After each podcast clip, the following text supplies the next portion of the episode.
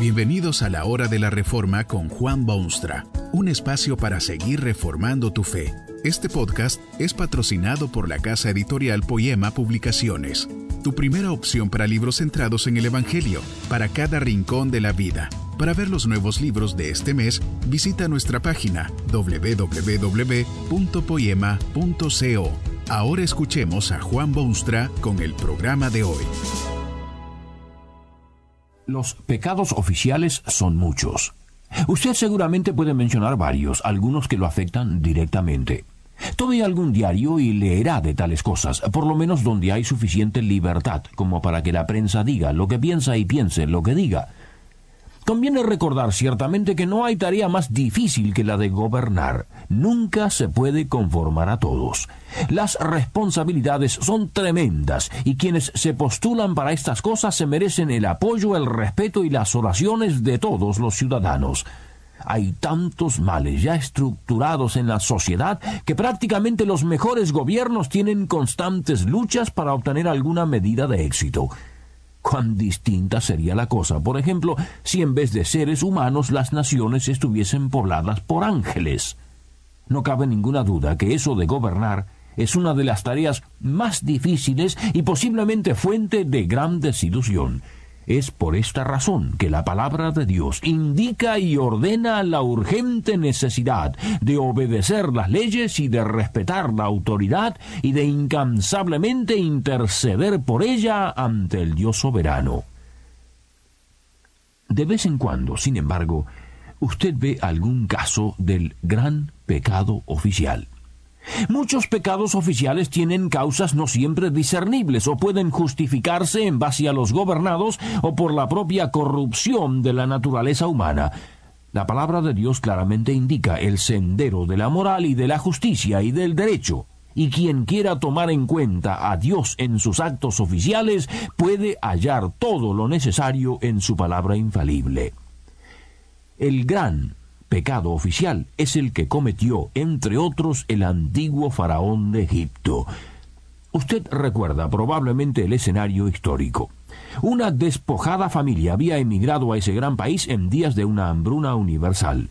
En Egipto hallaron granos que comer, campos que cultivar y una vida que sobrevivir. Los descendientes de esta familia fueron numerosos y pese a lo extraño de la tierra y la opresión a que fueron sometidos, este pueblo creció y se multiplicó y venció dificultades y se hizo fuerte es que era el pueblo de Dios. Era la familia humana seleccionada por Dios para traer bendición a todas las naciones. Era el pueblo favorito de Dios, no por ser grandes personajes o mejores ciudadanos, sino solamente porque a Dios le agradó que fuesen ellos los instrumentos de su obra estupenda en el mundo.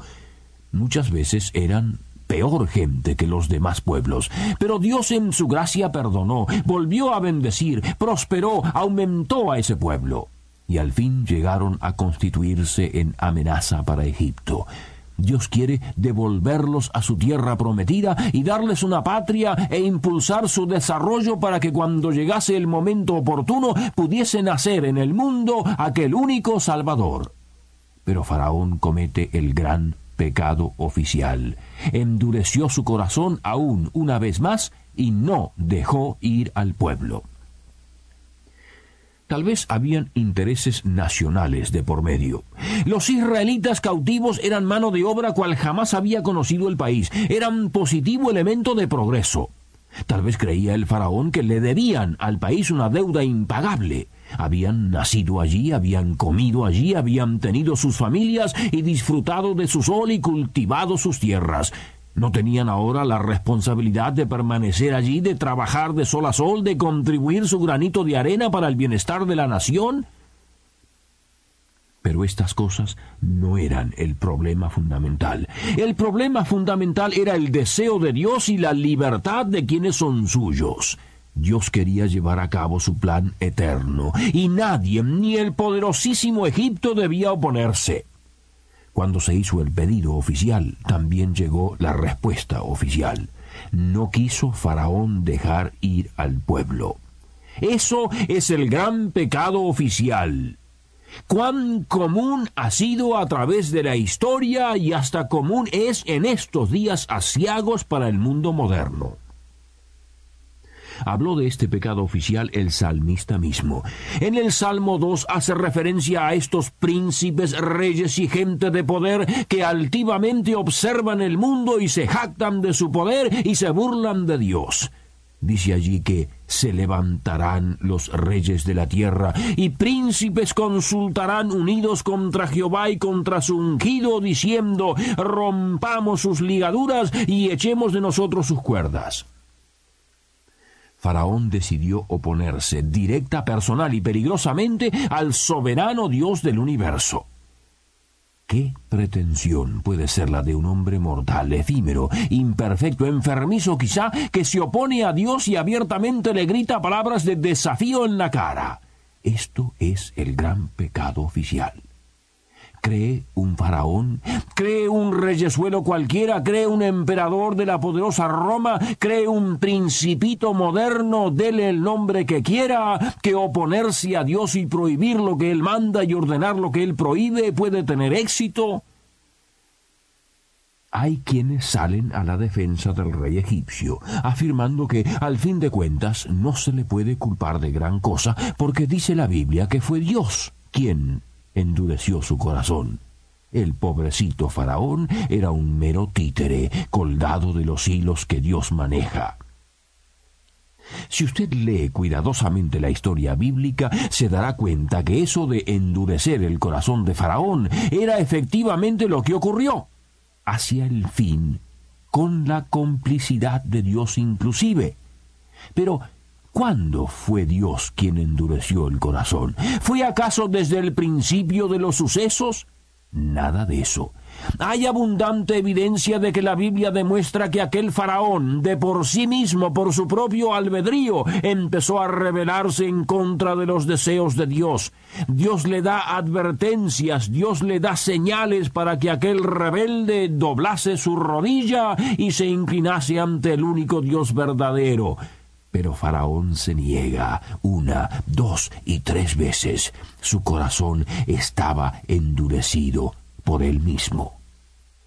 Es recién después de que ese endurecimiento es evidente y establecido que Dios mismo procede a hacerlo más fácil y hasta animarlo a que siga endurecido. No culpe usted a Dios de la dureza del corazón de Faraón. Faraón era responsable como lo es todo personaje en el mundo de hoy. Nadie puede encogerse de hombros y decir que lo que hace lo hace como mero títere de Dios. ¿Por qué será que los reyes y los príncipes del mundo tantas veces cometen este gran pecado oficial? La evidencia es amplia de que no hay fuerza bajo control humano que pueda detener la marcha arrolladora de la causa de Dios en el mundo. Repetidamente, estos reyesuelos y emperadores y tiranos de toda clase han tratado de amordazar el Evangelio, de acallar a los profetas de Dios, de aplastar a su pueblo escogido, pero ¿dónde están hoy aquellos reyesuelos y emperadores tiranos? Apenas si echan una sombrita sobre las páginas de la historia mientras que el pueblo de Dios, salvado por gracia y por amor divino, ha ido en aumento y extiende sus fronteras y sanea sociedades. Faraón sabía que no había en toda su tierra mejores ciudadanos que aquellos esclavos, pero endureció su corazón, plantó sus pies en el orgullo y se negó a arrodillarse ante el soberano de los pueblos. También tenía su propia experiencia personal, sentida, genuina. Faraón había visto los milagros que Dios hizo, había escuchado la voz angustiada de aquellos oprimidos, había constatado que efectivamente Dios era poderoso y merecedor del respeto humano, pero prefirió seguir los impulsos de su propia contaminada conciencia y los deseos de su propio pecaminoso corazón. Hasta sus más sabios consejeros empezaron a alarmarse con su capricho y dureza de corazón.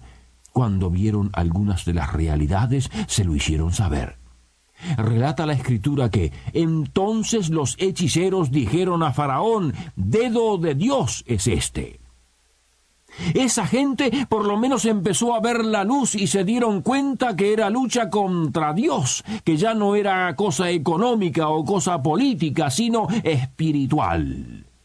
Pero los hombres siguen empecinados en sus perversos caminos y se levantan y consultan unos con otros y dicen rompamos sus ligaduras y echemos de nosotros sus cuerdas. Así es el gran pecado oficial puede ciertamente cometerse. Muchos lo cometen aún en este mundo ilustrado. Hay países donde se considera crimen adorar a Dios u obedecer a Jesucristo. Hay lugares donde no se permite la libertad que Dios concede en su palabra. Hay lugares donde los hombres de autoridad abiertamente se oponen a las cosas de Dios no aceptan sus preceptos, ni se ajustan a sus demandas, ni adoptan su justicia, ni reconocen su nombre y sus derechos. El gran pecado oficial. Pero aún para esos grandes pecadores oficiales hay perdón, porque Jesucristo derramó su sangre perfecta para que todo pecador, los oficiales inclusive, puedan recibir el perdón que tan urgentemente necesitan. Dios busca al pecador, al pecador oficial inclusive. Dios recibe gloria aún en el gran pecado oficial, pero mucho más gloria recibe cuando un pecador, cualquier pecador, se arrepiente y se vuelve a Dios y busca perdón en Jesucristo. Que este mensaje nos ayude en el proceso de reforma continua según la palabra de Dios. Si quieres profundizar en la exposición bíblica, puedes buscar más recursos en www.poema.co.